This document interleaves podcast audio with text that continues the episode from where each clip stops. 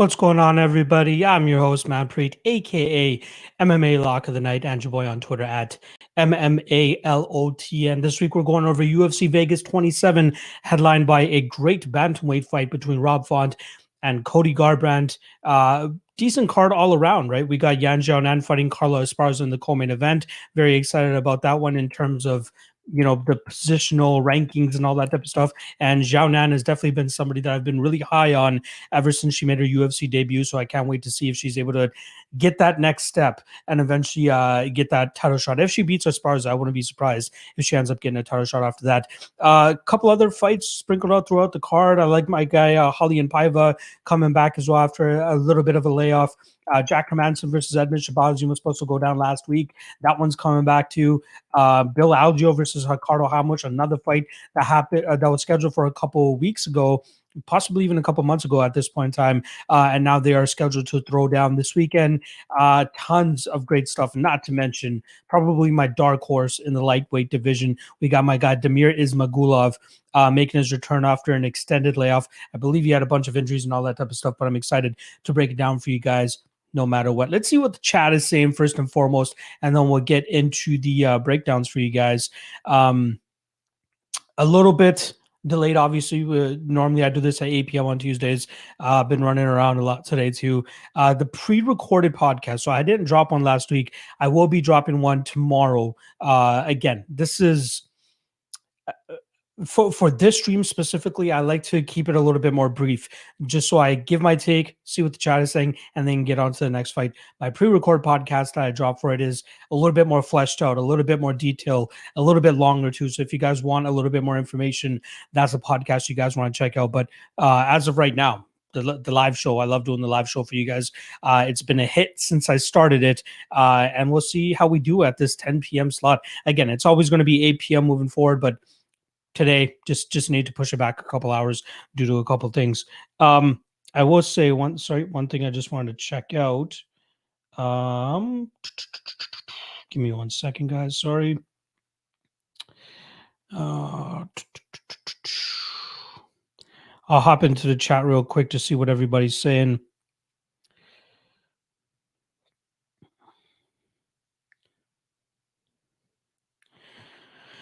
All right let us see what the chat is saying today. Sarich one two three saying why so late this time. Yeah, just had a lot of shit to to do today. Uh, again, if you guys remember, I got my new car on Friday, um, and today I just went to go get oil change, new tires, all that type of shit had a lot of running around to drop off the wife, pick up the wife, and I just wouldn't be able to have my research finished in time to uh, go live for you guys. So I just need an extra two hours, and thankfully it's it's done more than enough for me. So I'm really looking forward to dropping it for you guys.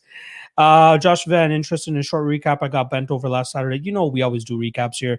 Again, I don't really do a prediction recap because more so I, I focus on betting. I'm not expecting to have a crazy prediction record, but I'm expecting to uh, have a decent betting record. And uh, we ended up in the money last weekend. So I'll obviously go over that for you guys. Um, Brian T, six minutes before the start of the show, and already one just like what tool would waste the time doing that. Got some haters, my guy. There's always going to be haters, especially when you get to this pedestal, when you get to this level. And again, I'm not trying to like pat myself on the back or jerk myself off for you guys or anything like that. But again, it, it's bound to happen. Not surprised. Let's just put it that way. DPS, everyone got bent. That's what a night of a less than minus 200 fights will do to you. Exactly. Told you this is not a this is not a card to go out there and uh and parlay, and and that's that's exactly what happened. A lot of people got fucked. Um, Sean O'Brien saying eight of 12 on Saturday and still came out a loss because the big bucks were on Burgos and Grundy. Yeah, man. I think overall I was four and eight, four wins, eight losses in terms of predictions. Crazy, crazy fights though. Kung Dao Chicken saying probably Parlay King is the one that's like, yeah, I, yeah, I'm not even going to say anything about that guy. MMA Savant is saying Grundy seemed like such a logical pick. I was surprised that the takedowns weren't more for him. Yeah. Vannata showing off, right? Like a lot of people were kind of counting him out, and I think he took that uh that that move down to 145 pounds super seriously. The guy looked in great shape. Cardi looked good. Hats off to him. Rami saying, "Where you at, kid? Oiling up the beard." I actually did not get to get the the oil going from for the beard today, so uh, hopefully it, it still looks as magnificent as most people make it out to be. SKD in the chat, what's going on, my brother? Um, Sean O'Brien, I knew Grundy was nothing special, but expected Vannata to be washed. He looked really good. Yeah, he, he's turning back the clock a little bit. So shout out to uh to Mr. Lando Vannata. My guy MMA Kappa saying, What up, Lock? Cop the tape and X hella fucking with it as I taped uh main event Silva Rodriguez fast. Yeah, exactly. Uh, luckily, so next weekend we actually have off from UFC, so I intend on using that time very, very meticulously, and especially with getting ahead with the tape index. That's one thing that I prided myself on before was having the tape index in uh, pretty much updated for every single fight that was announced at this point in time, and that's where I want to get back to. Um, again, since we've changed the format of it with the ESPN Plus links, it's kind of slowed down things since I've had to change coding and do a bunch of shit like that. But uh, yeah, next weekend off is amazing for me to get ahead uh, on a bunch of different shit. So really looking forward to that. SKD saying, "Am I wrong for loving Hermansson in this podcast and considering hammering it?" I will get to that very shortly, dude. My guy Narco Cop in the chat. What's going on, buddy? Um, uh, D Brown saying, "Oh, uh, yeah, Oliveira came through, man. He came through heavy." Uh, Cowboy Fight Picks, what's up, man? Pretty hope you're well. Hope you're well too, my brother. I appreciate you stopping by. Kung Dao Chicken saying last week's Lock the Night was money. Chookagian Araujo fight goes to decision. Chandler Oliveira fight doesn't go to decision. Although although Chookagian was close to topping in that first round. Yeah, that was a that was a close submission. If I I'm trying to remember what she was actually in, but yeah, happy happy to hit that. But uh the main lock that I play was the under two and a half of the main event, and that, that definitely hit. Um, Cowboy Fight Picks. I need uh, advice for small UFC prediction channels. Just stay consistent. Stay consistent. Stay consistent. Stay consistent. Be reliable. Um, put out stuff that you are proud to put out. Don't just put out uh, something that everybody's putting out. Try to make yourself a little bit different. Predictions are always going to be predictions, but try to make your show in a way that uh, is going to stand out from the others. UCF Rob, what's up? You get the Audi. I did get the Audi. I did get the Audi. It looks fucking hella fly. uh Nicholas West in the chat. That's my guy right there. What's good, brother? Ready for a Savage Saturday? I'm really looking forward to that, my guy. Luke Fulton, what's up, Lock? I hit that Cachoeira prop at uh, 6.45. Thanks to you mentioning it. For sure, man. I thought that was a no brainer, even if you're picking Gina Mazany to win, which I was. Uh, but we knew that the win condition for Cachoeira would be that knockout, and she came through with that. I wish that I actually bet it, though. Ken Knowles beard is definitely magnificent. How many years do you have to invest into that beast? It's not, it doesn't take long, dude. It does not take long for me. I, tr- I I'm trying to remember the last time I like trimmed it, trimmed it where it was like almost skin. Um, it's been a while, but I, yeah, it doesn't take that long. When you have Indian genes, it doesn't take that long. Rami is just saying, I'm just glad we don't have to prop up Mazany anymore. exactly. That was crazy. My guy Dan is saying Yancy Medeiros is a lock. Not sure if I agree with you, but we will uh, hop into that very, very shortly. Uh, Dimitris Bed Again, always going to butcher that. Uh, I was four and five, but my losses were Chandler KO, Vivi decision, Oliveira sub, Soriano KO, and Lee decision. Now I'm out of those losses. Uh, all were plus money, almost all happened. Yeah, the Lee decision was an intriguing one, right? Because she pulled off the submission there. Very surprised. Uh, SKD, what model Audi? I used to have an A4. I loved it. I have an A5, S line A5. Very, very beautiful. Justin Villegas, MMA Lachlan I use beard oil. My shit get like 10 swirl tangles. Starts looking like Gimpy. Gimli, Lord of the Rings. Not feeling beard oil, just waste. Maybe beard oil and shower once a week. Yes, I know, unrelevant. No, I, I, I try to throw it on anytime I go out or before I do a stream or something like that. It just gives it that nice glisten. I don't know what it is. Uh, the Cowboy Fight Picks, thanks for the advice, man. I'm releasing petitions on Sunday. Tough getting it up and running again, just stay consistent and then you'll get into that routine and it's going to get easier. Trust me. I've been doing this shit for close to four years in terms of podcasting, maybe two and a half years now, but uh, it's awesome. Sun Tzu, my guy, driving now to you with that beer. How are you not getting modeling work? It's just a matter of time. I've only had the car for like three days. Give me a minute. All right, let's uh not waste too much more time. Let me get my slideshow going for you guys, making it look nice and pretty as usual for you guys. And as we always do, the first thing that we're going to be going over is how we did on the last event. Let me just pull up my screen. Don't share the audio. And there we go. All right. So last week in UFC 262.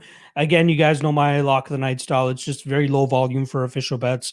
I do give out on the Patreon. I do give out my close to betting spots where I throw like untracked plays on there and and stuff that I was close to betting if I were going to be uh, slinging out some more official units or anything like that. But safe and efficient method as always. Uh, I wish I went the full five units on the under two and a half for the lock of the night play, but I was burned the week before by the under two and a half in the uh, Kyle Daukaus and Phil Hawes fight, and uh, I felt a little PTSD. I won't lie, I, I, was a little bit skeptical about it. Even some people on my Patreon were like, "Oh, we're going with totals again." I'm like, guys, it's Charles Oliveira. You got it. You got to go with the under. Obviously, last time around it didn't cash because he took Tony Ferguson to a decision, but with that said, uh, I was still happy to take the under two and a half here. Not many spots I felt super confident about, right? Like again, I only went four and eight on on fucking predictions overall. My my next safest play or my next two safest plays that I had in mind were Shane Burgos, who obviously got knocked the fuck out, and then Gina Mazany, who also got knocked the fuck out. So um, I, I credit my patience in terms of waiting to pull the trigger on the spot that I felt most confident about and ultimately ended up being the under two and a half in the Oliver Chandler fight. So I would have won. I, I all in all, I cashed out about fifteen hundred bucks in um in official and unofficial bets. And if Michael Chandler had actually secured that first round knockout, it would have been closer to four thousand dollars, and that would have been way better. But I'll still take a nice profit of fifteen hundred bucks. And then obviously the dog of the night play, uh, Michael Chandler, one point two five units. That misses at plus one hundred five. shout out to Charles Oliveira. I'll stop talking about how this guy can break and blah blah blah. Like the guy is definitely over that hill. Chandler did push him. Chandler got him into an uncomfortable position. Um, was close to finishing him. Charles Oliveira comes back and uh, eventually finishes Mike Chandler quickly after that, uh, starting in the second round. So again, uh, all credit to Charles Oliveira. I'll stop talking shit about him. Will I bet against him in the future again? Maybe, depending on the line and depending on the opponent. But the one thing I'll always be looking forward to is hitting that under. As long as it's two and a half, I'd always like three and a half. But Charles Oliveira fights, I'd be surprised if we get anything. Um, if we get anything um, more or better than two and a half when we uh, go over that. So again, all all in all, we slightly bounced back from the miserable weekend we had the week before. Again, Bellator 2, 258 and uh, UFC uh, Vegas 26, I believe it was. Uh, shit show all around. The only glimmering part of that weekend was hitting Neil Magny. Um, so this weekend we come back and, and chip away at that loss that we had from last weekend. So plus 1.17 units. Uh, I wish it was more, but again, slow and steady wins the race. And that's exactly the approach that we're going to be taking here. It's just a matter of time before we hit that 9, 10, 11 event winning streak once again. It was bound to happen. I'm glad it happened ASAP, and now I can get back to it and hopefully start putting together another run for you guys because that's definitely something that a lot of people are looking forward to. All right, let's see what the chat is saying, and then I will continue on with the breakdowns that we got uh, Bora brush for the beards, gents. Yeah, that's that's the way to do it. My my guy Rami know what's knows what's good. Uh, Joe is in the house. He's definitely in the house. Cowboy fight picks. I wouldn't bet Gino with the 10 foot pole That Yo Prop for Priscilla was alive though. Yeah, for sure. Uh, Ken uh, thanks for sharing your wins and losses and dollar amounts. I enjoy listening to you because I know for a fact you're wagering real money every week. No bragging about $20 wins over here, uh, over there. Yeah transparency guys this is like the the sleaziest industry you could be a part of outside of hookers and shit uh gambling is obviously something that can be take uh, a lot of people can take other people uh advantage of and I want to be as transparent as possible. I drop my bet slips. I share everything with you guys as much as possible. I know I'm not the best out there in terms of racking up all these fucking hundreds and two hundreds of units, but I know that uh, I can guarantee you guys will always get transparency and honesty from me. And uh, yeah, close to 400 people on the Patreon. Trust me for doing that. Actually, not close to. We are over 400 Patreon members. So shout out to the Patreon members. I didn't even plug the Patreon. Again, I am slacking in regards to the uh, dropping the early breakdowns for you guys on the Patreon. Got to get my ass on that again. Uh, again, last week I didn't do a pre-recorded one because I didn't do any of them. I only did my live show, so that's something that I got to get back on. But uh, yeah, shout out to the Patreon members. Again, we hit that 400 milestone last week. 500 is up next, but we got to get that streak going once again and start getting these dubs. And uh, this past weekend uh, was obviously a very good spot. So once again, shout out to the Patreon members that are on there. I will get off my butt and start making up excuses. Again, they're not excuses, legitimate reasoning as to why I haven't been as active in terms of dropping the early breakdowns. But um, yeah, that's that's got to be taken care of. But everything else still delivered as normal. Best bets and props article coming out for you guys tomorrow. Uh, we'll do some Bellator as well. I don't think I'll do pre-recorded uh, breakdowns for Bellator. For Bellator, I'll probably just do uh, the live stream on the day of the fight, morning of the fight. I'll probably do it. Maybe Thursday night. We'll see what happens. Thursday night is usually propping you up. I don't want to do you know uh, back-to-back streams that day, especially with how much people love. Um, the propping you up show. So I want to give as much energy on that show as possible. But yeah, Shout out to the Patreon members. Link is in the description below if you guys want to join up on there. Again, it's just not for picks. It's not just for picks.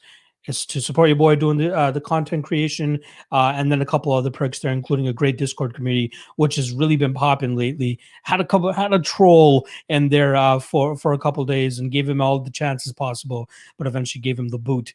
Uh, but yeah, every everybody's positive, super awesome group there. So shout out to anybody that's watching the stream right now. That's on the Patreon and that's on the Discord channel as well. All right, let me shut up about the Discord and uh, yeah, my guy Ken Knowles just got me on a little bit of a tangent here in terms of sharing my wins and losses. We need to see more of that.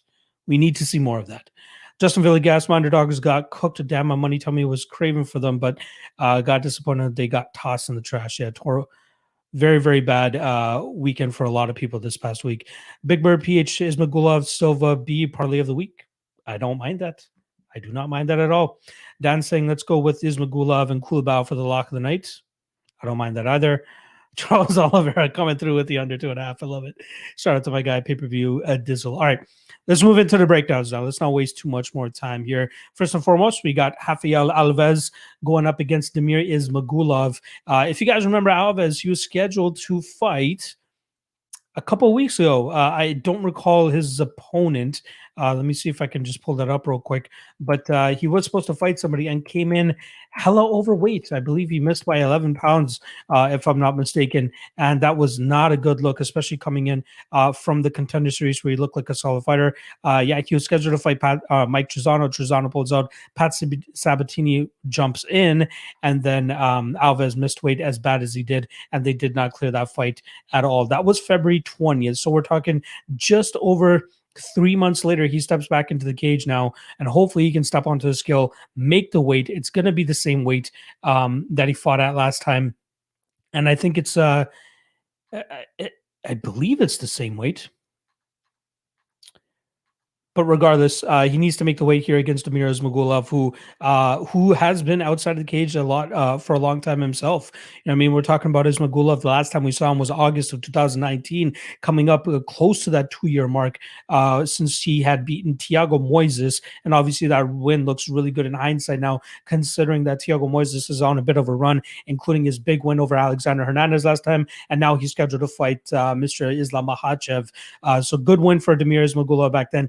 22 and 1 record, a Kazakh fighter, um, has a lot of solid skills about him, but mainly being his striking is like next level. Most of his wins are coming by decision as of late, but the guy is just a very good technician when it comes to the striking realm.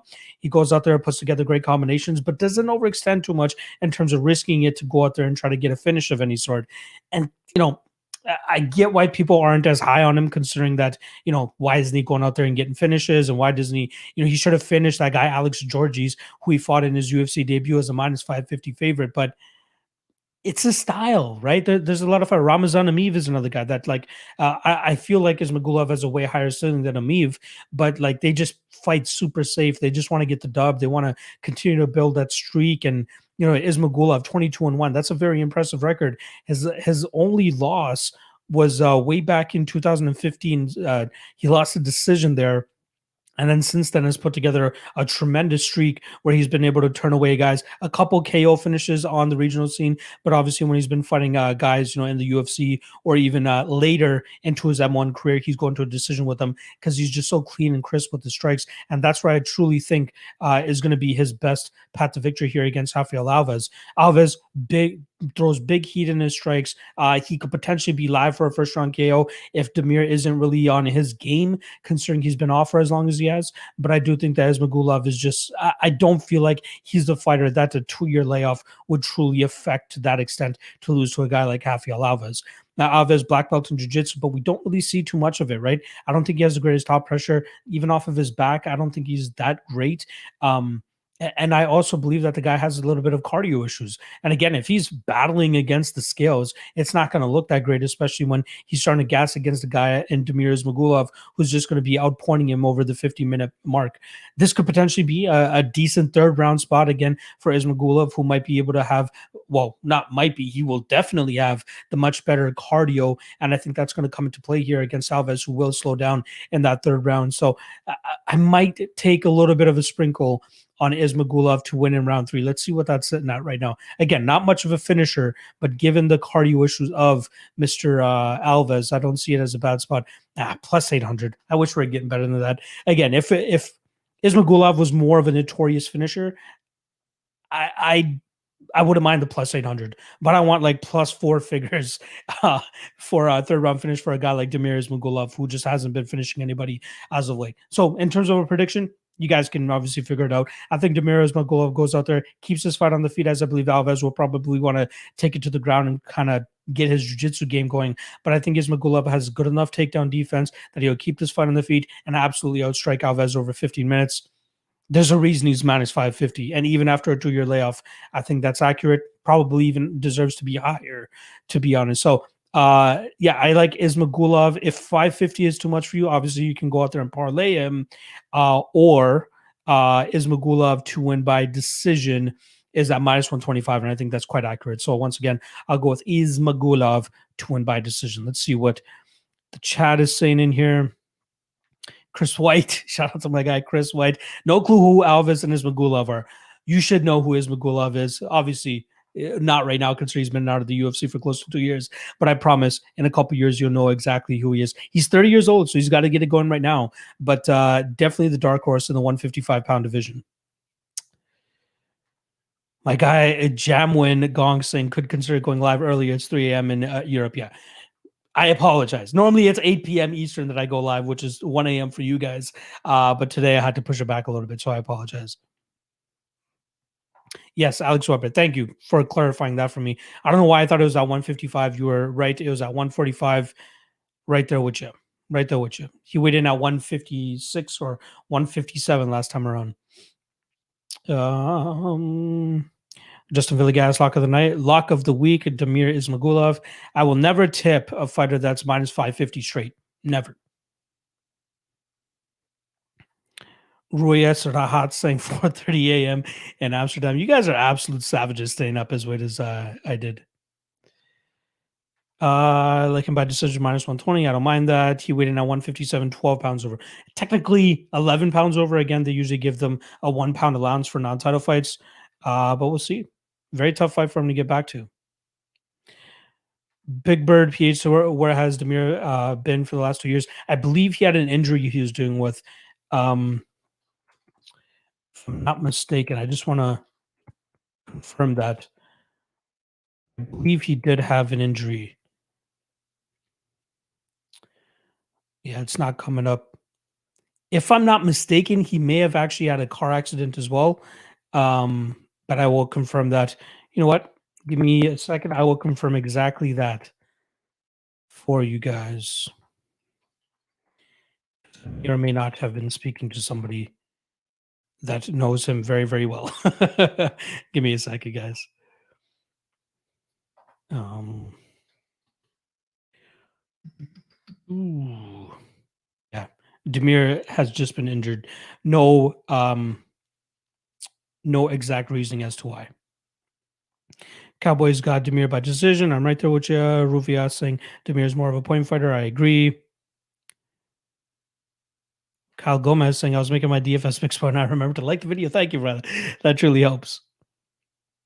Uh, Big Bird PH got to go with Zamir. Seems seems like the more well-rounded fighter. Alves might be decent in round one. Alves slows down in his fights, might lead to a finish. I don't know if he'll get the finish. That's my that's my issue. Arlen M uh, sprinkling Alves KO. He throws a lot of spinning explosive stuff. True. Again, it's possible.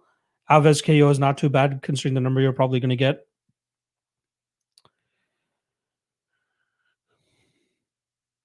All right.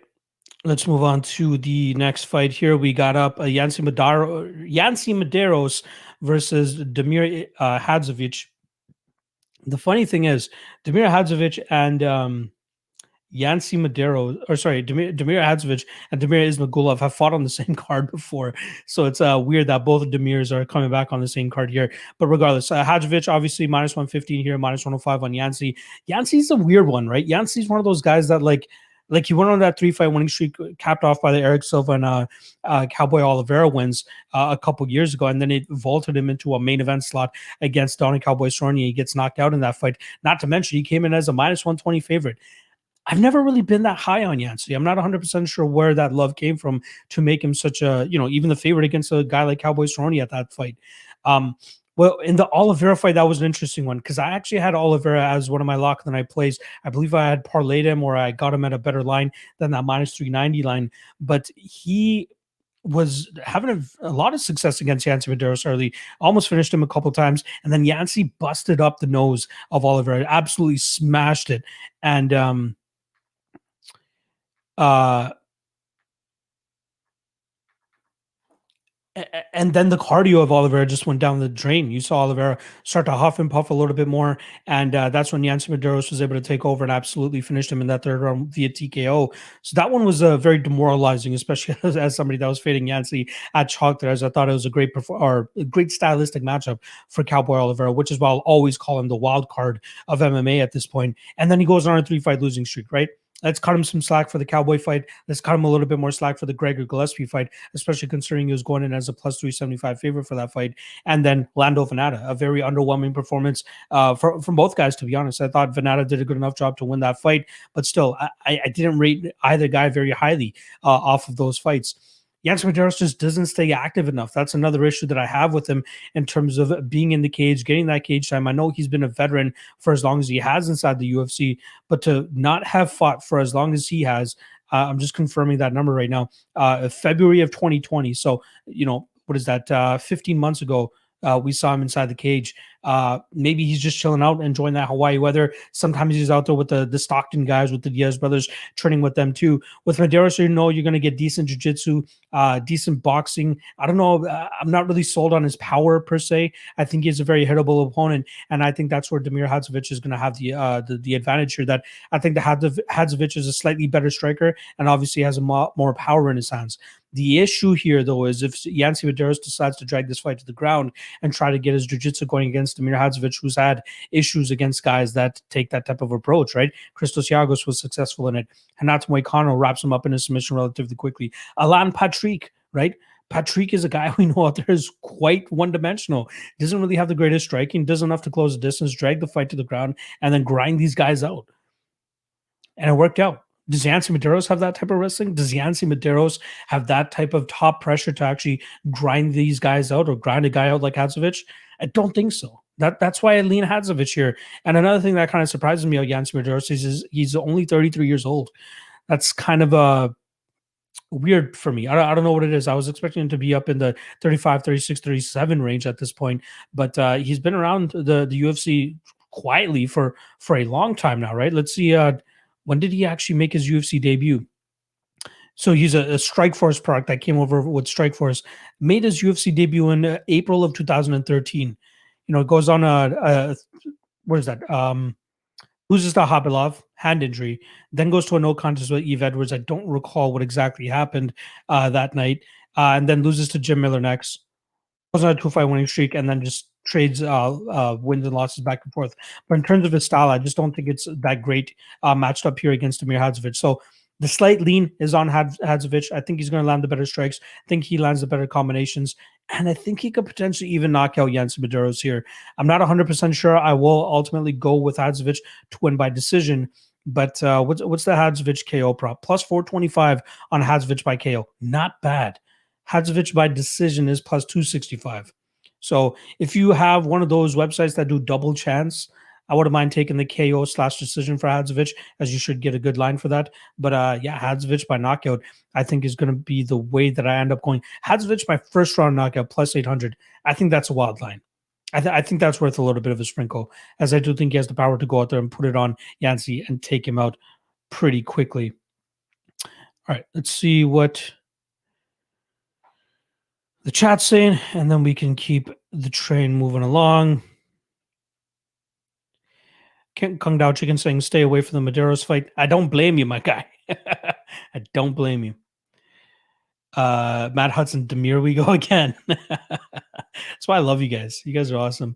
Arlen M, both these guys are disappointments. Yeah, to a certain extent. Dan, easiest fight Yancy has had in years. He'll get this one. I, I wouldn't say that, man. Again, Demir, kind of one dimensional. Madero's has to get his jiu-jitsu going if he wants to win this fight, in my opinion. I, I still lean Demir, man. As a Crusader, if Yancy even somewhat got his act together, he'll win this one. Yeah, good point. Ruvias got uh, Yancy by decision. This might be his last fight in the UFC, though. Possibly, yeah. He could definitely get cut with the loss here. Nicholas West saying, There's no damn way I'm risking any of my hard earned role on either of these two fighters. I'm right there with you. Levi Whiteboy reminding us that Yancy training with Holloway. Yeah, it, it helps to a certain extent. And uh, I do think that Hadzovic will still end up getting his hand raised here. All right, let's move to the next fight. We got uh, Joshua Culibao versus Yilan Shah, uh, minus 250. Big, big price tag on Joshua Culibao, who normally is the guy that has the big plus money beside his name, right? You got uh, minus 450 on Charles Jourdain last time he fought minus 240 on Jalen Turner when he had fought him in his UFC debut. Now he comes in as the heavy, heavy favorite here. And I think that has in part to do with the performance that he put on against Charles Jourdain, right? Rocked him, dropped him a couple times, had a lot of success. There's reason that fight went to a draw. Very, very close fight, not to mention the fact that, again, Jourdain minus 450 favorite in that fight and did not complete like it at all. Even in the Marcelo Rojo fight for uh or, or Rojo fight for Jourdain did not compete uh, to the level that I thought he did. Uh, again, ends up getting the, the dub by getting the finish. So good for him there. But uh, again, he keeps getting these high chalky lines, and I don't think he's deserving of it.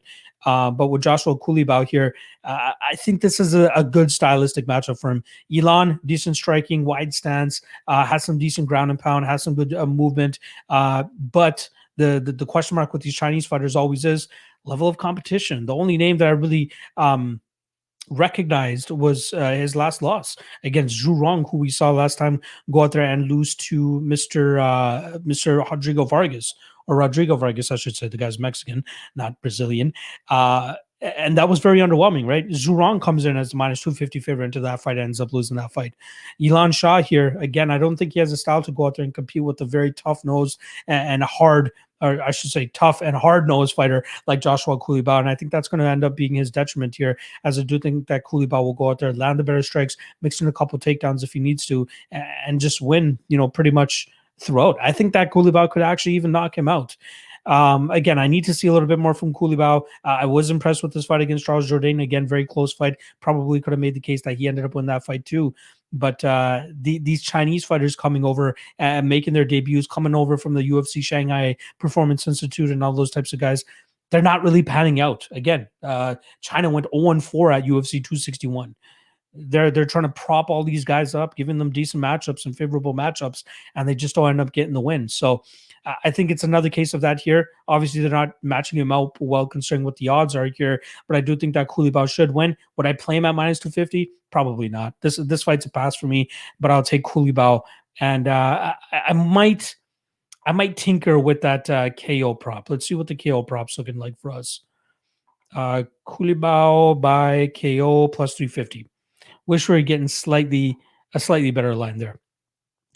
Let's see what the chat is saying here. Sorry, it's you. I missed the first one. You got Damir? Yes, yes, I got Damir. Yeah, I'm gonna go Culibao KO uh, as my official prediction for this fight. Um.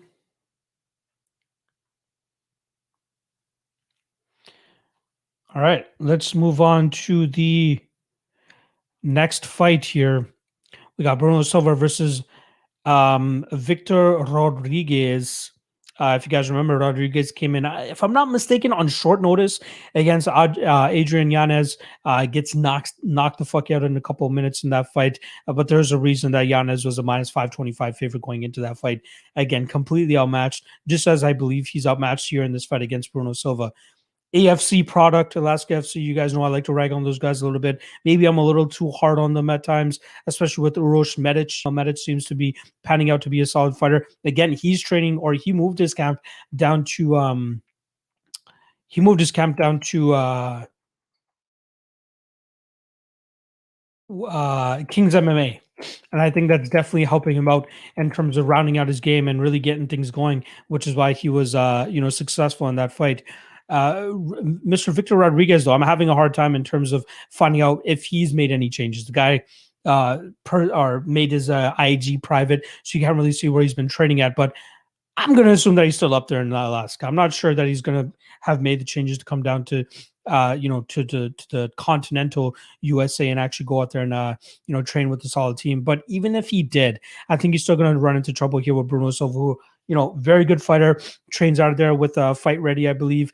Uh, you know, one of Cejudo's main training partners. Um, you know, uh, Santino DeFranco, one of his uh, main corner uh, head corner guys as well. Very, very solid coach. One guy that I highly, highly respect in the game. And, and this is a great matchup for Bruno Silva, right? The under two and a half is at uh, minus one forty five. And I think that's a steal. If you guys uh, want to take Bruno Silva inside the distance, I saw it was roughly at plus 125 when it dropped. Obviously, everybody's banging on the uh, the opener there, so it's probably been juiced to shit now. Uh, let's see, Silva inside the distance minus 115. I wouldn't even be surprised if it goes up to like minus 145, minus 150 by fight time because I think that this is a great matchup for Silva. Again, I don't rate Rodriguez that much.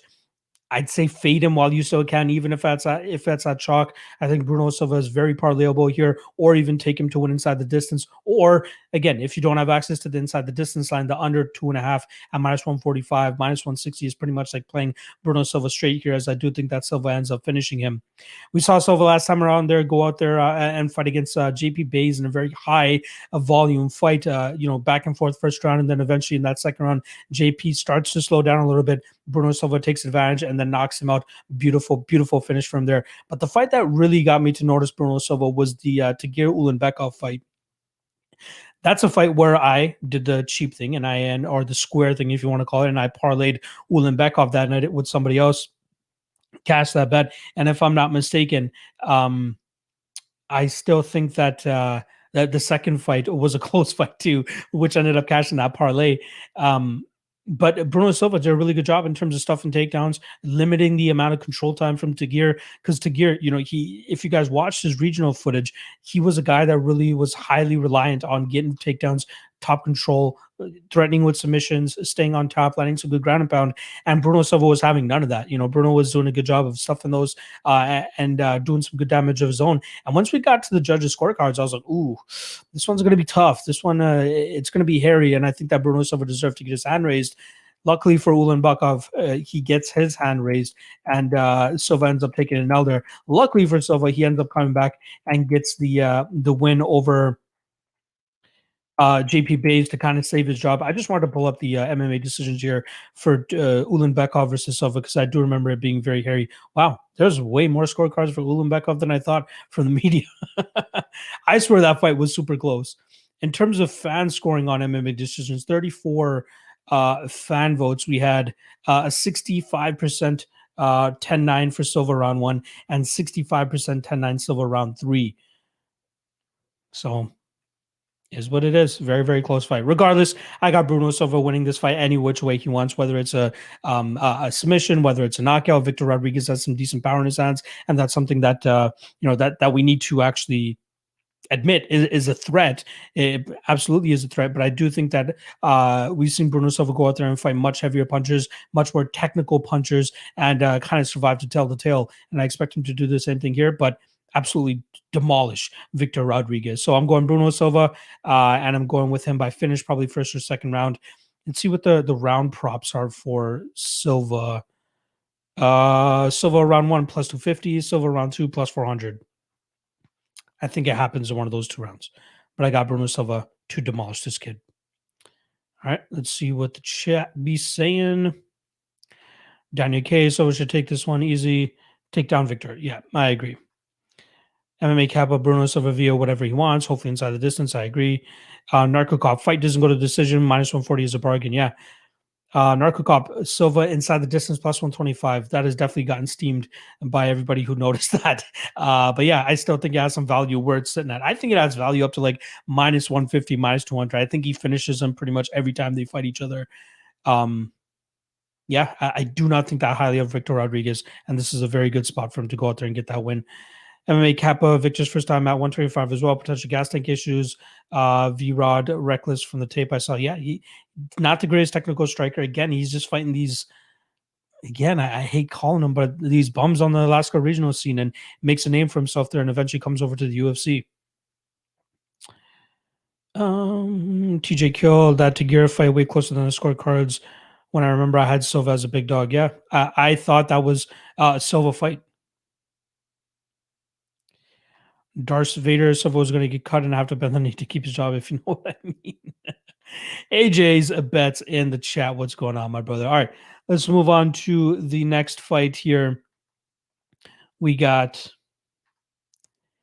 Court McGee going up against Claudio Silva. Now, look at that rough stretch for Mr. Court McGee. One and four in his last five fights. Um, respectable losses to some of those guys, right? Sean Strickland goes out there, outpoints him over 15 minutes, gets the win there. Beats Alex Garcia is a very big dog, and Alex Garcia, if I'm not mistaken, ended up getting his walking papers after that fight.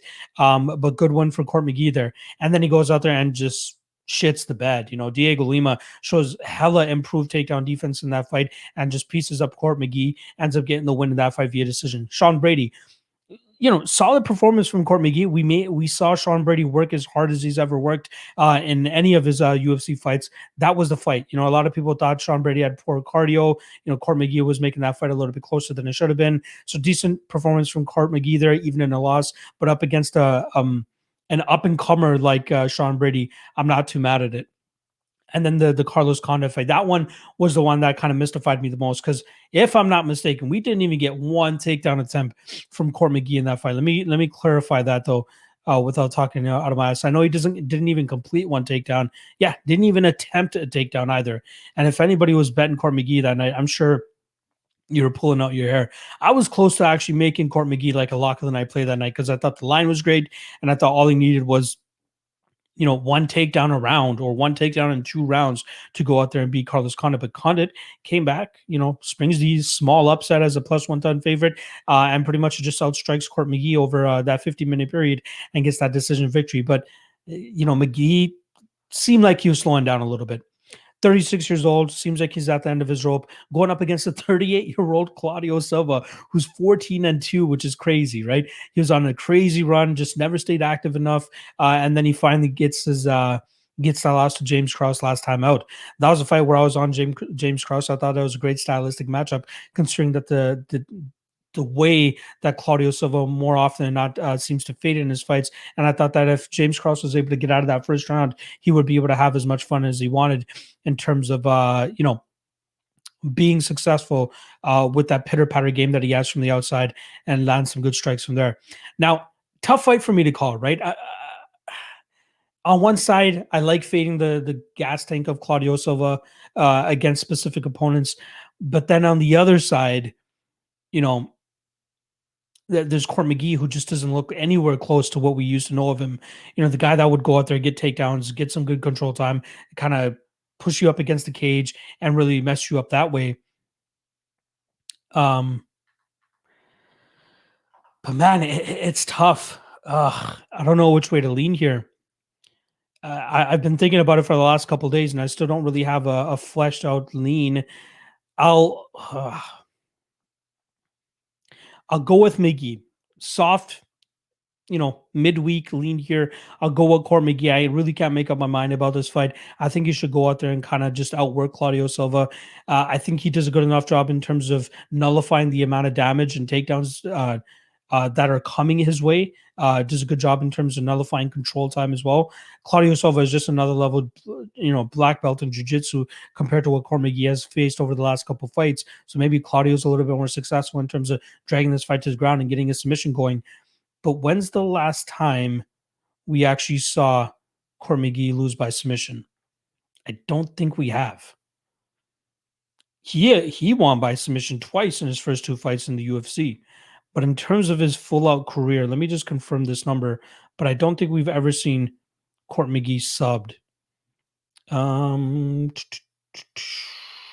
yeah,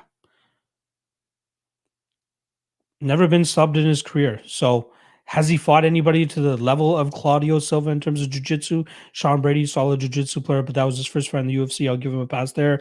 Sean Strickland, brown belt, obviously not the level of Claudio Silva. Ben Saunders in 2017. It's Ben Saunders in 2017, you know. Um, and then yeah, any other fighters don't really come close to what Claudio Silva brings to the table in terms of jiu-jitsu. All I'll say is I think this is a stay away fight.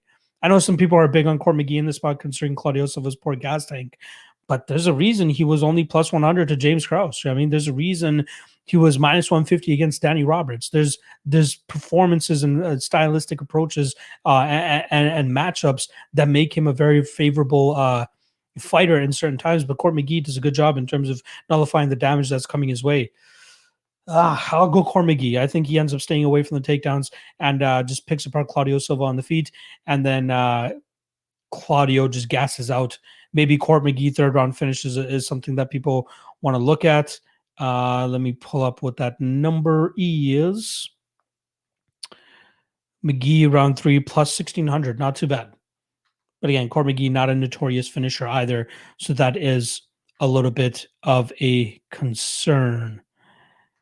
But yeah, official prediction for this podcast is going to be Claudio Silva.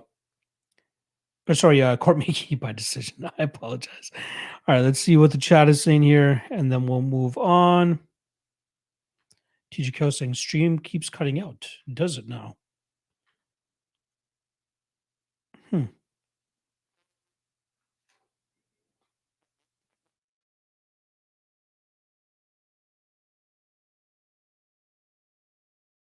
I apologize, guys. I'm not sure. Uh, it, it- usually, it gives me like a little marker on my Streamyard account here, letting me know that uh, you know that I'm having connection issues or something like that. But it's not showing anything like that. Hopefully, it's not too bad. Hopefully, you guys can still hear my audio. We'll see. UCF Rob is saying it's. I think it's a YouTube issue. It's been going on most of the night. Okay, yeah, I think it's probably YouTube again. I usually get like like when you guys are looking for uh you know bars and reception on your cell phone it usually gives you the the bars sign i'm not getting the bars sign here at all so i apologize uh silva all the way Darth Vader stream working on my CPU, but I tried on my phone. It's fucking my phone. That's weird. Uh, Danny Cat took McGee against Connor Brew end of round one. That threw him off for rounds two and three. Yeah. TJ Kill, yeah, the wins will tell us a lot with this one. I absolutely agree with that. Narco Cop let me know my stream is cutting off too. I think it's a YouTube issue. I apologize, guys. Again, I I don't see anything on my end in terms of telling me that it's fucking up.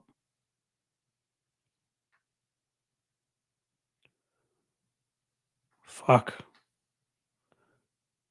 Damn, you guys uh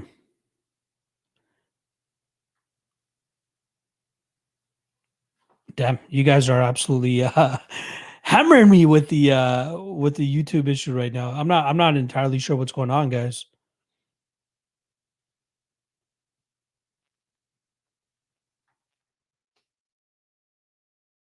I'm even rewatching it myself right now and it seems to be going fine.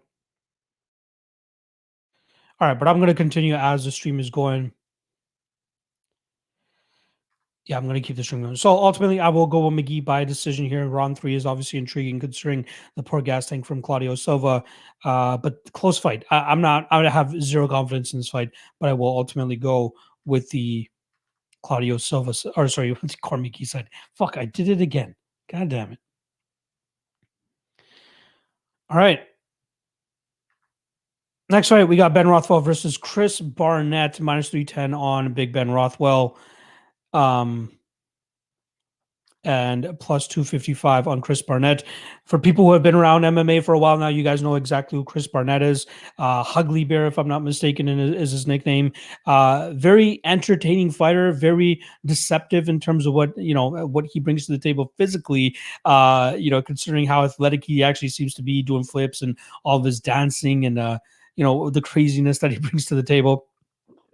Beast Boy is obviously what his other uh, nickname is. Uh, very fun fighter, right? I, I I like what he brings to the table, and obviously what he brings to the table in terms of a um a personality coming into the UFC, but very tough fight for him here in his uh, UFC debut against Ben Rothwell, especially on late notice. Not to mention, the last time he fought, he weighed in at 300 pounds for a super heavyweight fight. That was September of 2020. So we're talking about, uh, what is that, eight months ago. Hopefully, he's been able to kind of trim down a little bit so he can make the 265 pound limit. Maybe that's something that he's been trying to do over his last couple fights so that he can actually make the weight and eventually make it to the UFC, which luckily for him, he has managed to do. Um, you know, decent striking, decent ground and pound, uh, decent overall striker. Again, deceptively athletic for his build, uh, which is weird to say. Uh, but Ben Rothwell, I think, is going to be a tough, uh, you know, spot for him to overcome. There have been a couple TKO losses on Chris Barnett's record. I think he does have a little bit of a. Uh, I don't want to call it a full out shit issue, but I do think that he will struggle against the power of Ben Rothwell if Ben Rothwell actually lets his striking go.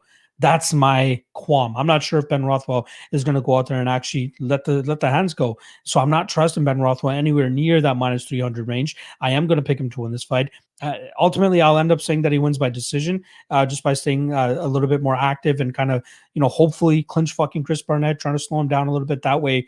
But I do like Ben Rothwell to win this fight via decision. Again, no real strong play here, as I do think that's um that uh, Chris Barnett is a live dog. I'm just not confident enough to actually bet it here. Let's see if some of us actually have come back. Timothy Maynard saying the stream is down. Fuck, I apologize, guys. I'm not, I'm not sure 100% what, what is going on.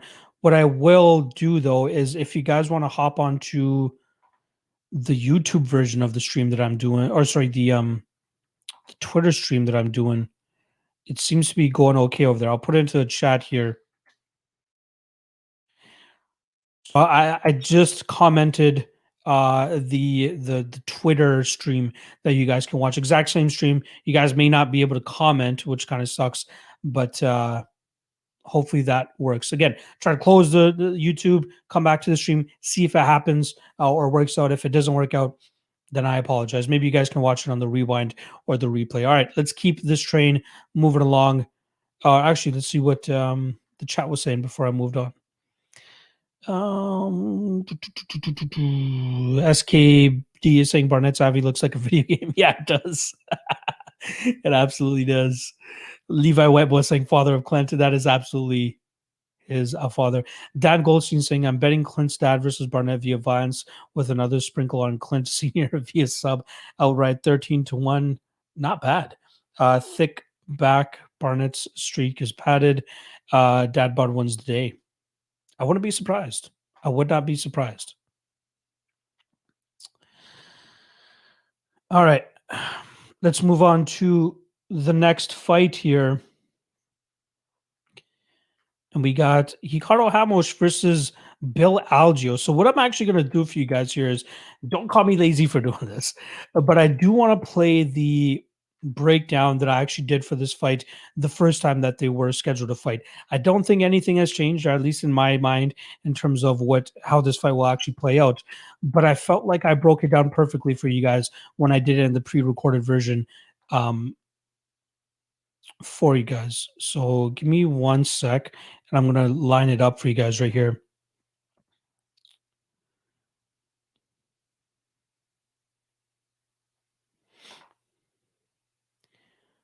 Let me see if I can pull it up.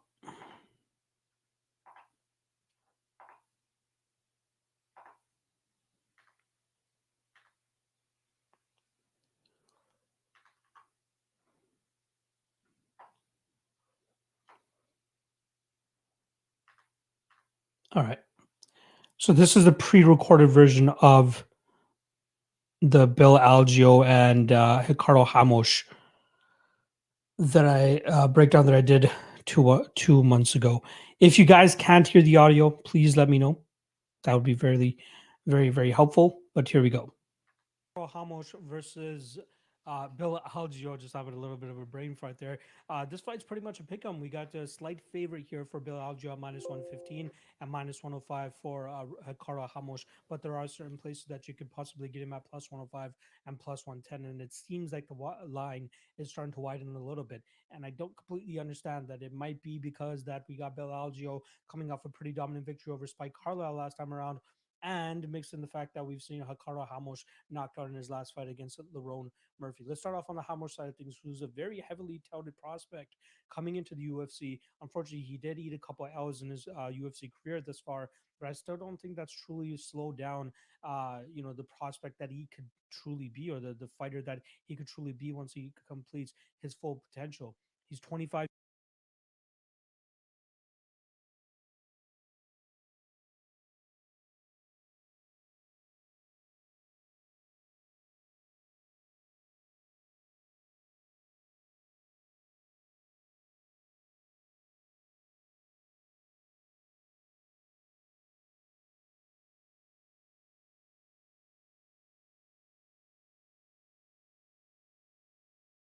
All right. Well, that was a failure. So I'm not going to try that again. I apologize. It seems like YouTube is just on the absolute fritz right now.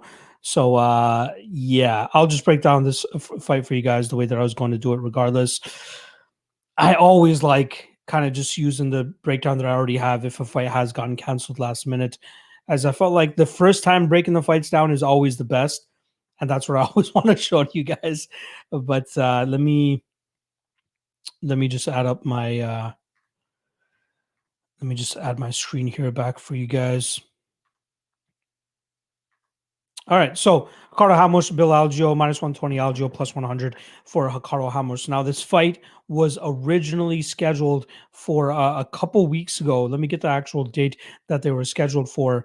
Um, April 17th, so just just over a month ago, uh, they were scheduled to fight a Ramos removed due to COVID 19 protocols again, I, I, don't think it was anything that was, is completely going to affect his performance here, but I do still like him to win this matchup. Now, a lot of people are just throwing out, um, a lot of people are throwing out uh, the fact that uh, Ramos was uh, such a highly touted prospect coming into the UFC, right? Minus 275 against Kyung Ho Kang.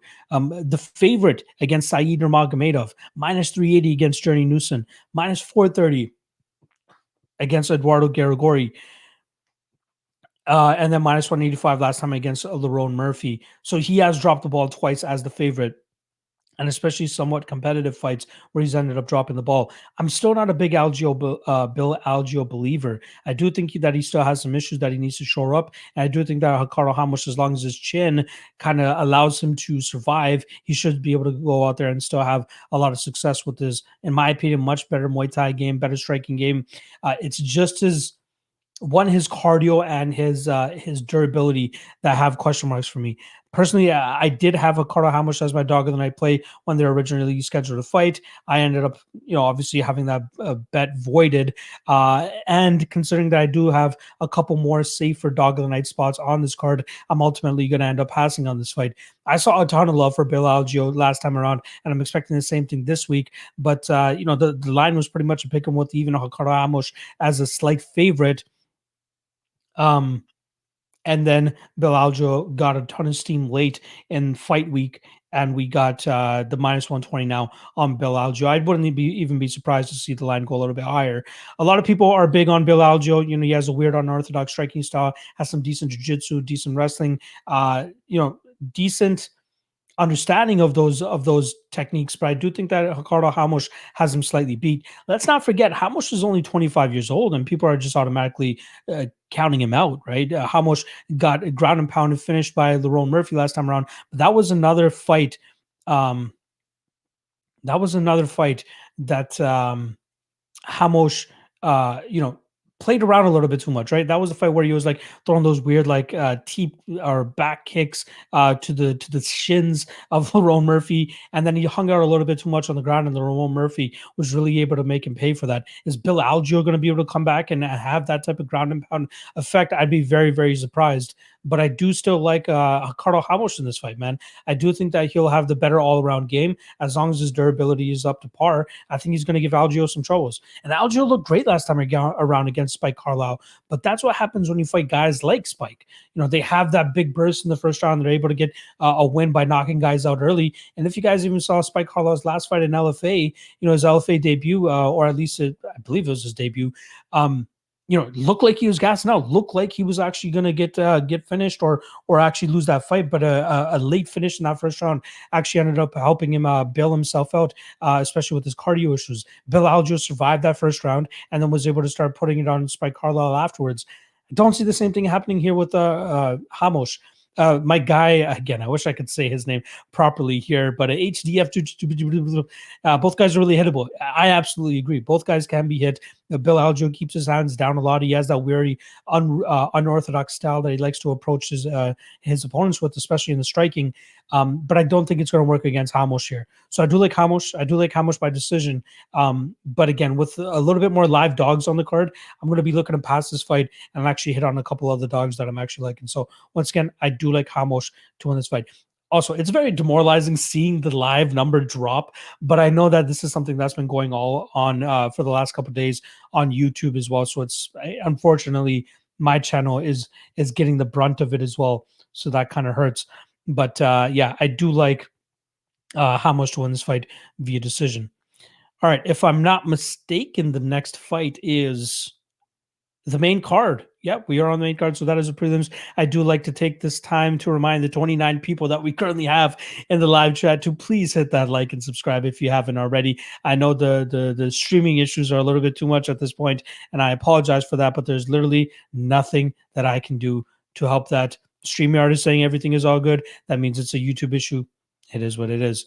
But I appreciate you guys stopping by and watching the podcast. Uh, regardless, uh, also, I'm sure people watching this on the replay are like, "What are you guys? What are you talking about? The stream's fine." so yeah, I apologize for that. All right, let's move on to the next fight here. The first fight on the main card, we got Jack Hermansson versus Edmen Shahbazyan. I'm just going to quickly put into the chat because I know a lot of people are not able to currently see this on the live side. I will remind them that uh, it is a YouTube issue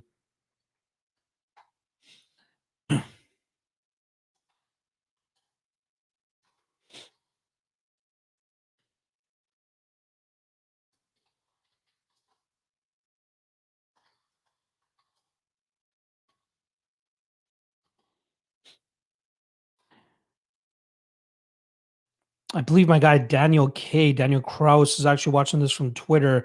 So again, if you guys want to watch this live on Twitter, I will put up the uh, the link here.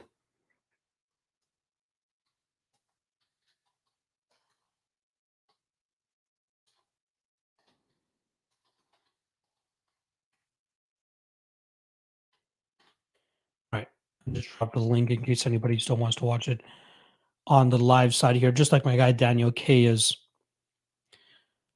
shout out to you guys. Appreciate you guys uh, sticking around. All right, uh, Jack Manson, Edmen Shahbazyan. Now, going into this when they originally scheduled to fight next week, and look at that, I, I messed up the, uh, the the middleweight belt here. Uh, 1485 pound belt between Jack Manson versus Edmen Shahbazyan. Excuse me. Um, yeah, so middleweight bout, obviously. Uh, when I was looking at this originally pre-tape, I thought this was a great spot for Jack Manson, right? Should go out there and kind of replicate what uh, Derek Brunson was successfully able to do, drag Edmen Shahbazyan into the ground and make this a grinding fight. But my issue is that, and it's weird for me to even say this, but I feel like Derek Brunson is a little bit more defensively sound, striking ever so slightly than what Jack Manson is, right? We saw him get, you know, pretty hit up, uh, hit up at will by by Jared Cannonier, uh, Marvin Vettori, uh, and even prior fights, you know, the Jacare Souza fight was kind of hitting him too. And I think that Edmen Shahbazyan is still alive for about a round and a half to two rounds. I do still think that he has cardio issues. I don't think that's something that you can just shore up over the night. And I don't think that the amount of time that he took off since the Derek Brunson fight will allow him to truly shore up those cardio issues. I think if you have cardio issues, you always have cardio issues. And there's going to be a couple fighters that have or that will be the exception to that rule, right? The only guy that truly comes to my mind that I think about that has improved cardio is Darren Stewart. But even that, you still see Darren Stewart have those flubs and those moments where he actually ends up gassing. And uh, but like the the Julian Marquez fight for him, right? he ends up tapping to a no hooks and rear naked choke, and then comes back and looks great in terms of what his cardio is over 15 minutes. Um, but is Shahbazyan going to make those improvements? I'm not 100% sure. However, I do think that he's still co- competitive enough, competitive enough on the feet, or he has a big enough advantage on the feet over Jack Hermansson that he, he could probably probably put Jack Hermansson down and still finish him with strikes. So I'm ultimately going to go with Edmen Shahbazyan here, which is a weird take considering that I was one of the few guys that was on Derek Brunson last time around. But one, the line isn't as intriguing on Der- uh, Jack Hermansson, obviously being a minus 155 favorite compared to the plus 300 that we were getting on Derek Brunson last time last time around.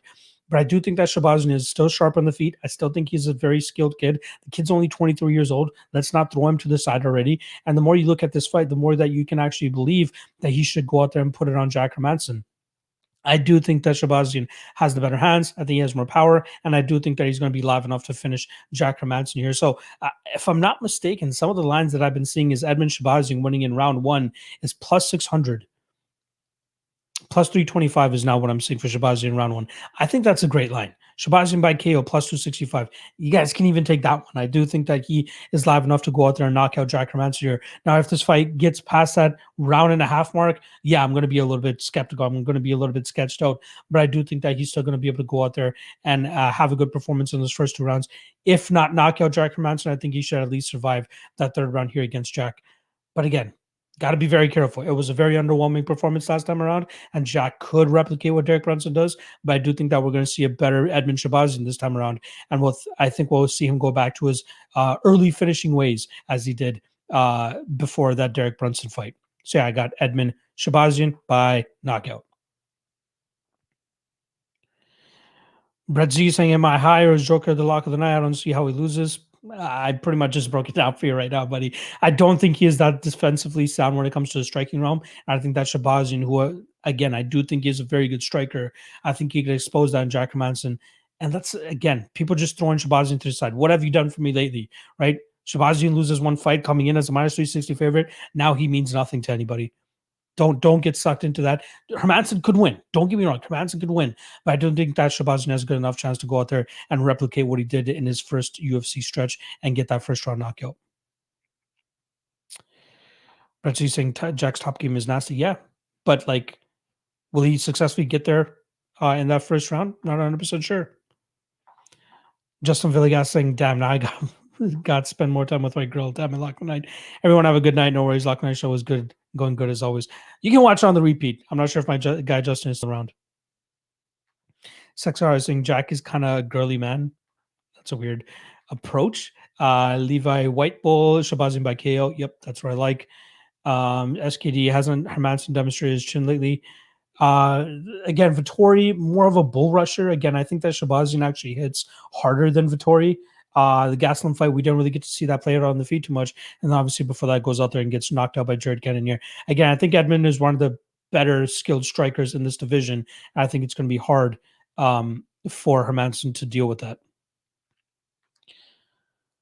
All right. Next fight, we got Raulian Paiva versus David Dvorak. Now, Dvorak, uh, very good UFC stretch so far, 2 0, uh, decisive uh, victories in his last defense against Bruno Silva, who I obviously gave as my very solid pick uh, for this card earlier in the card. Uh, and then Jordan Espinosa as well. Very good performance from David Dvorak with you know good leg kicks, good combinations, really keeping Jordan Espinosa guessing and really didn't allow Jordan Espinosa to get his wrestling game going or even his speed to really uh, take much of a factor. Raulian Paiva plus 125. I think I really like him as a dog spot here. Now I've been kind of touting the horn of uh, and Paiva as a, a, dog that I'm, uh, or sorry, a dark dark horse in this division. I was going to call him a dark horse. I, I call him a dark horse in this division as I do think he's a very skilled opponent or fighter. Not to mention he could possibly be undefeated in the UFC right now. The Kai Kara-France fight, UFC 243 in the hometown of Kai Kara-France. I believe that Kara-France got a a hometown robbery that night. The Rogerio Bontorin fight gets a nasty cut on his forehead after cutting up Bontorin himself. And then unfortunately they stopped the Paiva side and Paiva did have a really bad cut, so I don't blame him there. But again, if that fight went much longer, I think that Paiva would have outstruck uh, Bontorin for the majority of it and then maybe finished him later or at least gotten the decision. Uh, Montana De La Rosa, we saw what uh, Paiva is when he's at his best.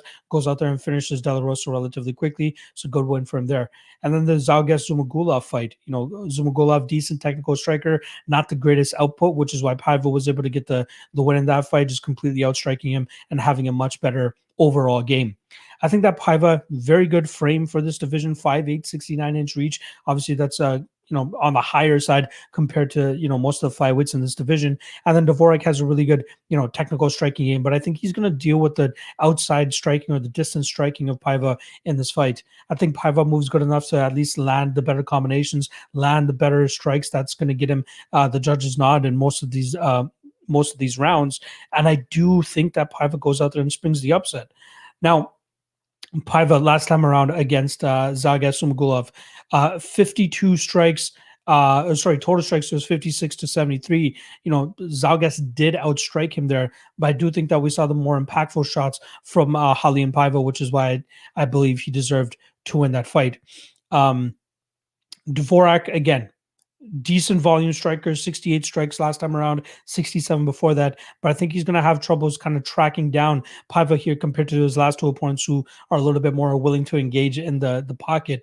Paiva will be on his bicycle a little bit more. I wouldn't even be surprised if Paiva wants to just, uh, take this fight to the ground or at least try to clinch up with him and overpower him. But I do think he does his best work when he's on the outside and chipping away at these guys with his strikes. So I do like Paiva here. Uh, I do think he ends up getting the decision. Uh, I do think that Dvorak does have a, bright future of his own, but stylistically speaking, I don't think that this is a great matchup for him. So ultimately, I will end up going with uh, Paiva to win this fight, and I'm going to take him to win this fight uh, via decision, and definitely one of my stronger dog leans on this card. Levi was saying prospect versus prospect. Yeah, I agree. Again, Paiva only 25 years old, so let's be very careful in terms of uh, uh, you know, automatically writing him off because he has two losses early in his UFC career. Man, it's really bumming me out that we only have 18 live viewers on uh on um on YouTube. I know on the Twitter world or for through Twitter, we got another what is that 15 20 Ah, such a bummer. Hopefully, YouTube gets his shit together next time so it's not as bad throughout the week. All right, let's move on to the next fight here. Still going hard for the people that are watching this on the replay, and they're like, "What are you talking about? The stream looks fine." no, it doesn't. Things do not look good here at all. All right, uh, Felicia Spencer going up against Norma Dumont. This is a fight that we've been seeing a lot of action on, um, especially on the Norma Dumont side, right? Uh, let me just pull this up. So Felicia Spencer open as a minus 215 favorite. She gets uh, brought down to minus 140 ish. Now she's back up to minus 160. I think that was more so the line kind of just settling out and, uh, you know, people seeking the value on Norma Dumont, which I don't blame them for. Ultimately,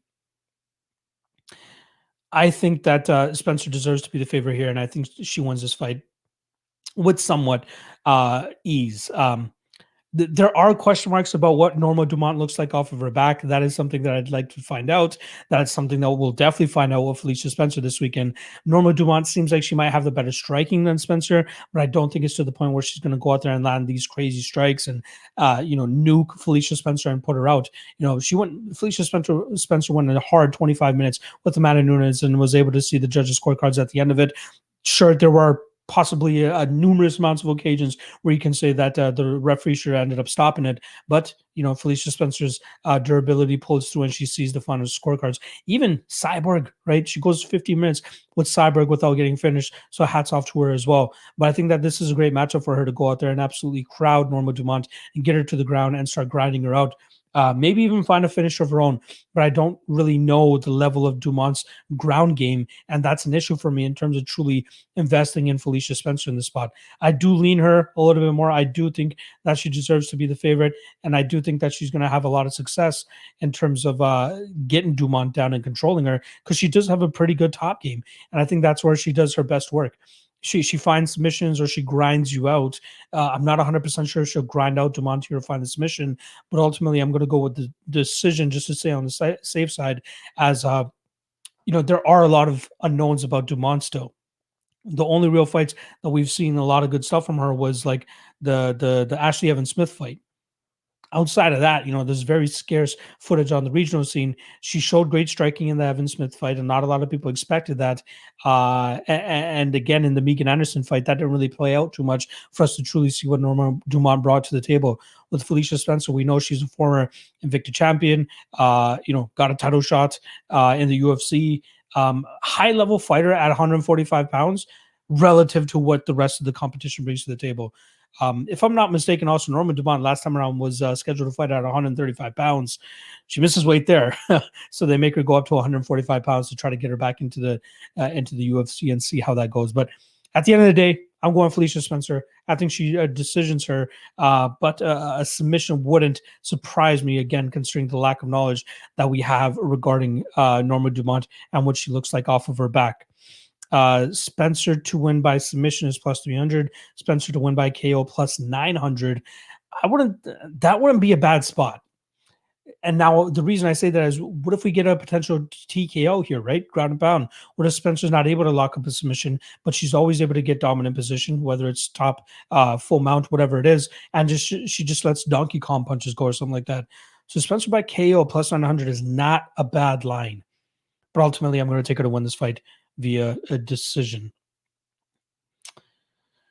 All right, let's see what the chat is saying here. My guy Sun Tzu, shout out my guy Zoe. Um, three absolutes in life: a straight male should never walk into a bar named Harpooned. Check. Two, knockout therapy slash should be granted landmark status. Check. Three, Felicia Spencer will nuke Dumont. You think that Felicia Spencer will finish Norma Dumont? I'd be surprised. I know my guy Joe is just as much of a uh, women's MMA whisperer as I am, but I'm not as confident in him in terms of nuking uh, Dumont. But I do think that Spencer wins this fight with relative ease. Levi Whitebolt thinks that Spencer is lock of the night. I wouldn't be surprised with that. Um, Daniel K Felicia Spencer and under two and a half. Interesting. Under two and a half is plus 160 not too bad of a spot. Um, Nicholas West Spencer's going to win me a lot of freaking money. Yeah, I do like her in this spot. I do think she wins. Uh, Sex God Broad, the Spencer line movement is actually crazy. Like, is this real life? Yeah. A lot of people were sold on Dumont after that one win over Ashley Evans Smith. Is what it is, guys. Darth Vader, Norma, do not better. I like it. I like it. Darth Vader, is this a ranked fight? Number one versus number two. This division got like six people in it. I think I'm ranked in this division. uh, it's so sad that they can't even come up with a with a top ten. Very very unfortunate for them there. All right, let's move on to the next fight here. We got Justin Tafa against Jared Vanderaa. Do I really need to spend that much time on this fight? Uh, Justin Tafa going out there and proving all the haters wrong in his fight against Carlos Felipe, where he came in as a plus 160 dog, and I thought he deserved to win that fight. I was holding a Carlos Felipe parlay ticket for some goddamn reason, and I thought I lost that ticket. Luckily, the judges were blinded and they gave the fight to Carlos Felipe. But I thought that Justin Tafa won that fight. He showed great patience, showed great leg kicks, showed great body work as well, uh, showed a good cardio as well. He was able to go out there for 50 minutes and strike with Carlos Felipe. Felipe seemed like he was just completely gun shy and just couldn't let his punches go. But Justin Tafa was letting his uh, strikes go. And again, I thought he deserved to win that fight. So my my perception on Justin Tafa has um, absolutely changed since the fight uh, against Yorgan De Castro, and even before Yorgan De Castro. Again, I didn't rate him that highly, but I do think that this is a great matchup for him against Jared Vanderaa. As long as he doesn't get knocked out, and as long as he doesn't get grapple fucked by uh, by uh, Jared Vanderaa here, I think that Tafa should be able to find the chin and then eventually finish Vanderaa probably in the second or third round. Is there a lock of the night play type of confidence? No yeah, again, uh, Justin Tafa, I do think that he's primarily a striker. I think that if Vanderaa wants to bring a grapple heavy approach here, he could do so and he could be successful with it. But I'm not banking on it. I'm not trusting Jared Vanderaa as a dog. I'm not trusting Justin Tafa as a minus 185 favorite. But this seems like a good fight for Tafa to go out there, get his striking going, and really put it on Vanderaa and then eventually find that knockout. So I'll go Justin Tafa via second round knockout in this fight. Not a lock of the night play, though. Levi Whitebull, Vanderaa by ground and pound TKO. Darth Vader saying Tafa going to get De Castro. See, the, the, that's that's the the issue that I have. I know there are the people that have the belief that Jared Vanderaa will take the grapple heavy approach, which he could absolutely do. Going to be tough though. Going to be tough. But I go. I got Tafa by second round TKO. No real confidence on that spot. All right, Carla Esparza versus Yan Xiaonan. A lot of people, a lot of thoughts about this fight. Carla Esparza, that line moving heavily. Um, plus 160 is what she opened up at. She started settling around plus 140 and then she got down to plus 105. But after running the tape, I hate to say this, especially as somebody that's a big fan of Yan Xiaonan, I think that this is a very tough opponent for her and Carla Esparza, who we know is probably one of the best, if not the best, grappler wrestling wise in this division. Tatiana Suarez probably has something to say about that. And okay, you know what? I'll say Carla Esparza, second best wrestler in this division because Tatiana Suarez absolutely destroyed her when they fought. And uh, you can't really blame uh, Carla Esparza for losing that fight the way that she did. But every other fight, Carla Esparza goes out there, grounds her opponents, uh, even has some good striking exchanges. In the Michelle Waterson fight, that fight primarily took place in the striking realm, and Waterson did not let her strikes go. Carla Esparza was the one actually pushing the pace on the feet and actually able to uh, kind of outpoint her there and win that fight via decision. But we're not saying that Carla Esparza needs to go out there and uh, strike with Yan Xiaonan. That would not be uh, advised whatsoever, just like the Marina Rodriguez fight the Marina Rodriguez fight was a huge head scratcher, right? Uh, I believe I backed Esparza as a dog in that fight, but you know, has good uh, top control, has good success there, and then just jumps back for a heel hook for some reason in her in the first and second round. Very, very weird. Uh, Rodriguez gets out of those positions and then starts raining down big shots from on top. Thankfully, the judges didn't score that too heavily and did score the control time for Carla Esparza more. And then in the third round, Carla Esparza looks a little bit beat up, took a lot of damage, but is able to secure the takedown with her wrestling background and then grind out that fight to win that fight via decision. Now, this stylistically speaking is pretty much the same fight with Yan Xiaonan. Marina Rodriguez and uh, Yan are very similar. I think that Marina has a little bit more tools in the shed in terms of being an overall uh, MMA striker, where Yan, most of her striking, I'd say most of her damage comes from her hands because she has some very, very good hands and a lot of power behind them too. Obviously, no finishes in the UFC to this point, but she does damage her opponents a lot. Not to mention that Karolina Kowalkiewicz fight where she just absolutely brutalized her eye. Um, and you know that fight was close to being stopped too, as Karolina probably wasn't able to see out of one of those eyes the Claudia Gadelha fight. That's the main one that we really got to look with here or, or, look at here in terms of seeing how successful can Carla Esparza be. And given how successful Claudia was in terms of initiating the clinch, uh, landing takedowns, having decent top control, I think Carla Esparza can do that, but better. Because we know Carla has a better gas tank compared to Claudia Gadelha. We know Carla Esparza has the again second best wrestling game in this division. And Yan Xiaonan, even several fights into the UFC now, still shows issues in terms of being taken down. And again, I'm a big Yan fight, uh, fan. I do think that stylistically speaking, if she can go on there against other fighters that are not named Carla Esparza, she can come out on the winning end. Again, the Claudia Gadelha fight, good stylistic matchup for her because, yeah, she's probably going to lose that first round. But then after that, we know Claudia slows down, and that's where Yan was able to keep the pace. And that's what Yan does. You know, she she doesn't overexert herself early in the fights. She keeps the same pressure as she did in the first round all the way to the third round. She keeps her strikes going same level of uh, power, same level of competence, great combinations. And I think that works against certain opponents. But she's going to be fighting off her back a lot in this fight against Carla Esparza, as as I do think that Carla would ground her pretty much every single round. And I think that she'll be able to grind out this fight and win it via decision. So I like Carla. I like Carla via decision, uh, which is currently sitting at uh, Carla via decision plus 168. Beautiful, beautiful line. Plus 140 at a couple places. Beautiful line as well. Carla Esparza by submission plus 800 is worth a little bit of the sprinkle, but I don't want to put, I don't want to give you guys too much confidence in that just because the only real like submission threat that I think we've truly seen Yan Xiaonan in is, is that, uh, that triangle had that Angela Hill had at the end of the first round against uh, her a couple fights ago. I don't see Carla getting into that position again. Carla more so likes to go out there and kind of control her opponents on the ground. Doesn't really seek submissions or anything like that. Um, and, and I don't blame her. Right. I think that her jiu-jitsu game is not up to par with her wrestling, but it's still good enough to keep her out of trouble, keep herself out of submissions, and uh, you know, again, for her, it's position over submission, whereas other fighters it's more so the other way around.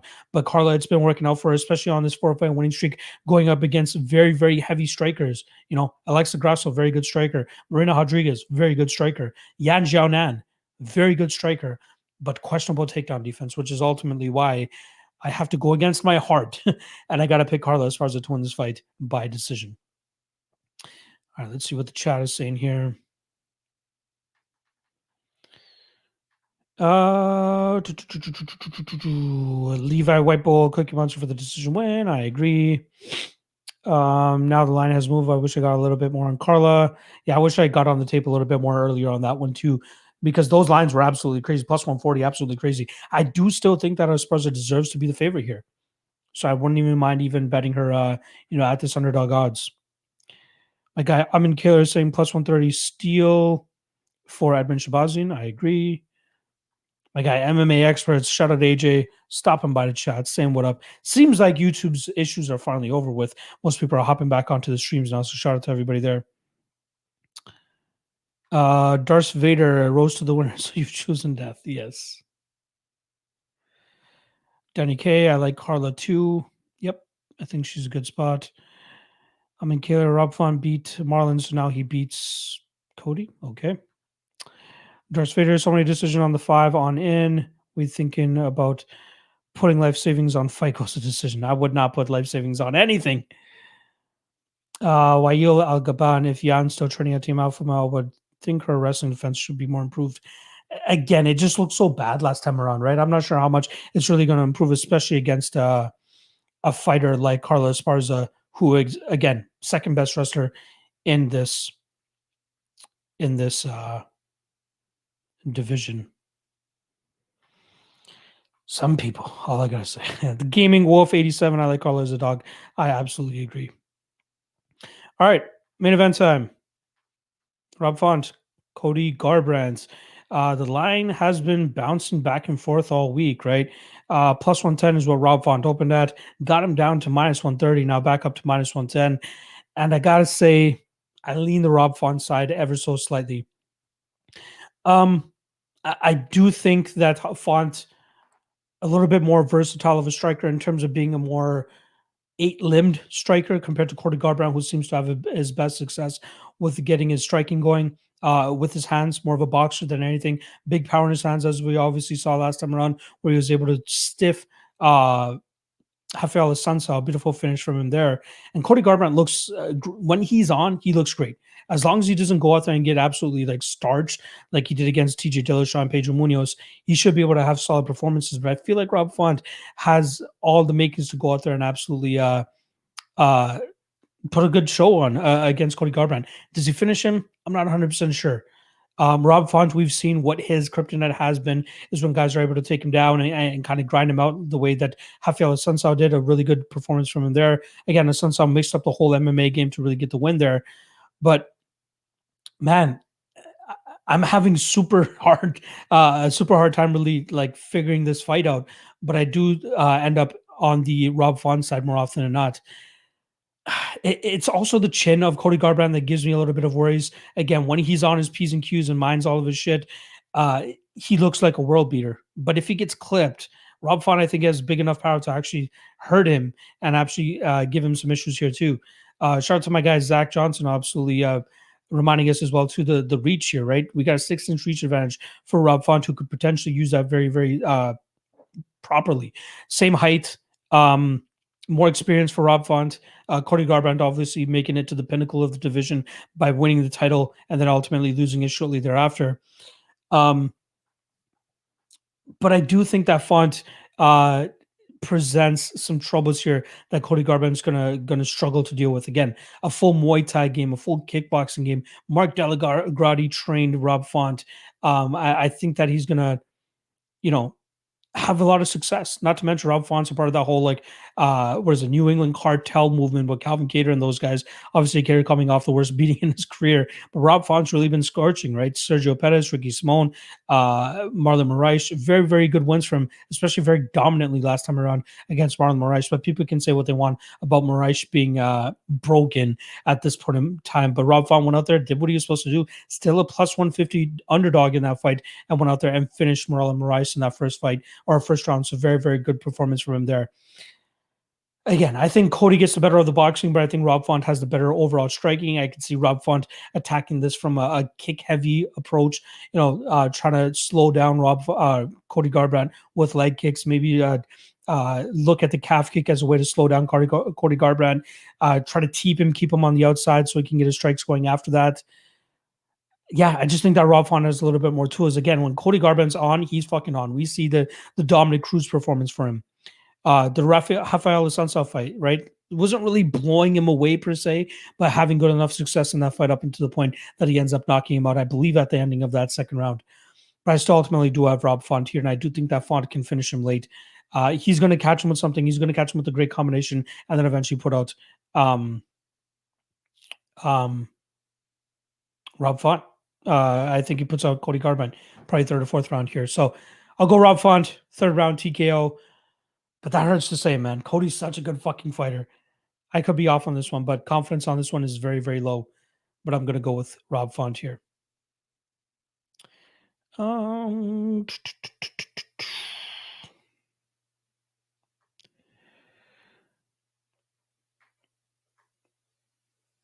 all right. Mean, you're out of here, brother. This guy's a little bit too much. Soft. It's so hard to say see a guy that uh, whatever. Fuck him. All right. Um, let's see what the chat is saying here. Dancing font scorecards, no action. I like that. That's a very good approach to this. Brett Z is saying Cody's faster, younger, and hits harder. I agree with uh, pretty much all three assessments there, but I do think that uh, Font brings a much better striking game, to be honest. Overall, overall. Darth Vader, there should be a bet on Aljo tweet or anything anytime a borderline goes striker cruise. Zach Johnson, Cody got hard. It's hard to bet against. True. Dana had a big play on Charlie Owen. We'll be back in font, so no, exactly.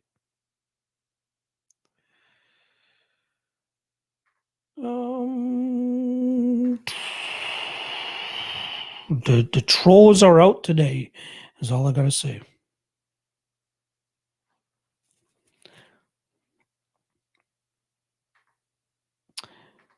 Um, Darth Vader, Font's boxing is super crisp. If Cody's chin holds up, it'll be a fucking war. Doubt it. Though I'll probably make my picks and then fade them the day of. Again, I'm not gonna have any big money out of here. I'm not gonna have any big money in this uh, on this card or on this fight specifically. Very, very close fight. Uh, the gaming wolf. I agree with you on Font to fight Miles and inside in a decision then inside the distance. The czar Lachlan I always had a good viewpoint, no matter what the outcome. Listen close. Magny was a great pick. Few had, and that I took that one going seven and one. Yes, sir. Joseph Sasso seems to know that guy that I just blocked.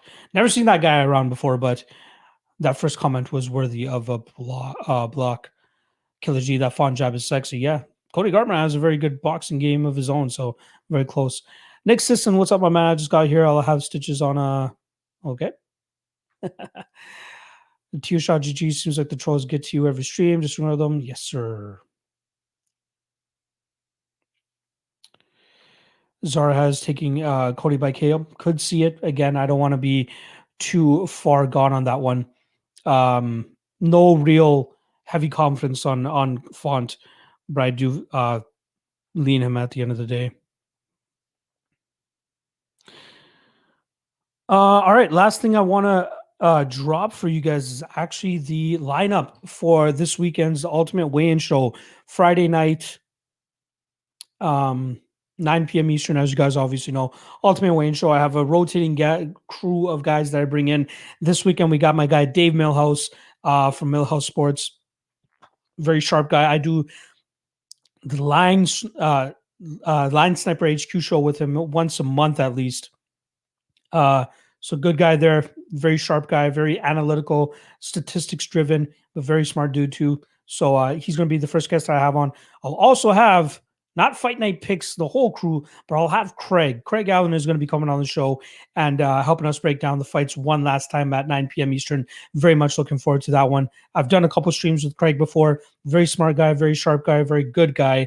Uh, so very happy to have him on. And then lastly, we're going to have my guy Brian Peachtree uh, from MMA Takes podcast very solid guy himself too, very professional behind the mic, and I can't wait to have him on the stream with me. Uh, I've had him in the past uh, on one of my streams. I can't remember which one, but very solid guy, very sharp guy as well, and very entertaining too. So I'm very much looking forward to um uh to having him on. So uh yeah, great group of guys that I have coming up for you guys this weekend, and I can't wait to get into it with you guys and them as well. All right, let's see what the the chat is saying here and then I'm going to get the fuck up on out of here. My guy Dan is saying stream cut out earlier. Did you already say what you are considering for a Lock of the Night play? Uh, Lock of the Night play is already posted on the Patreon. It won't come out to the public until Friday. So Friday evening, I'll drop it on my uh, on my social medias, Instagram, Twitter, uh, line will more than likely not be the same. It's already moved since I've made the bet. Uh, if you want to see it ASAP, it's on the Patreon. Otherwise, you got to wait till Friday. That's when I'll be posting it. Uh, and again, if you missed most of the stream, please do watch on the replay. There has been issues with YouTube throughout the week uh, that's been affecting live streams. So if you guys want to catch the rest of the breakdowns, as soon as I hop off on this, I'll be adding the timestamp so you guys can go right to the fight that you uh, you guys want to hear about, and hopefully that helps you out as well. Um, let's see what the chat is saying, and then I'm getting the fuck up out of here. The Czar really likes MMA expert. He's good on big fights. I agree. Very solid guy. Darth Vader, I do lines. I got you, brother. Uh, Joseph Sasso, don't underestimate the boxing Cody in this fight. I think he's fucking clearing the Rob fought on the feet. Yeah, I, am not taking anything away from him. I do think that Cody, this fight is like accurately lined. Pick him, absolutely agree. We'll see who can go out there and, and implement their game a little bit better. Thank you, Nicholas West, for stopping by. Darth Vader saying Craig's the man. Fight night picks is legit as fuck. Yep. Canadian brethren. So uh, I love those guys. Can't wait to have uh, Craig on to help break down the fights with me. Brett C saying Craig is the better brother. you guys are awesome. I'm not putting them. Uh, I'm not putting them against each other. Killer G saying, Yo, Lock, did you get on your boy tested was under the basketball game straight money? I've been trying to track the the total as I was doing the stream. Did the how many let me know what the, the picks are if, if it actually hit. Well, it did hit according to you, but what was the number? Because I got under 232 and a half. Let me know if they hit the under 232 and a half. Um Killer G, let's cash this weekend. Thanks for the breakdown. Sorry for the late coming. Is my guy, the Gaming Wolf 87. Don't worry. Nobody's ever going to be on time. It's fine. Killer G saying it was 228. Then we cash, baby. I put a grand on that shit. So that's like what, 870 bucks. Uh, that was able to cash off that. I got a I got an MLB parlay finishing up right now too. I got uh I got the under nine in the Blue Jays fight or Blue Jays fight and the Blue Jays game. That hit.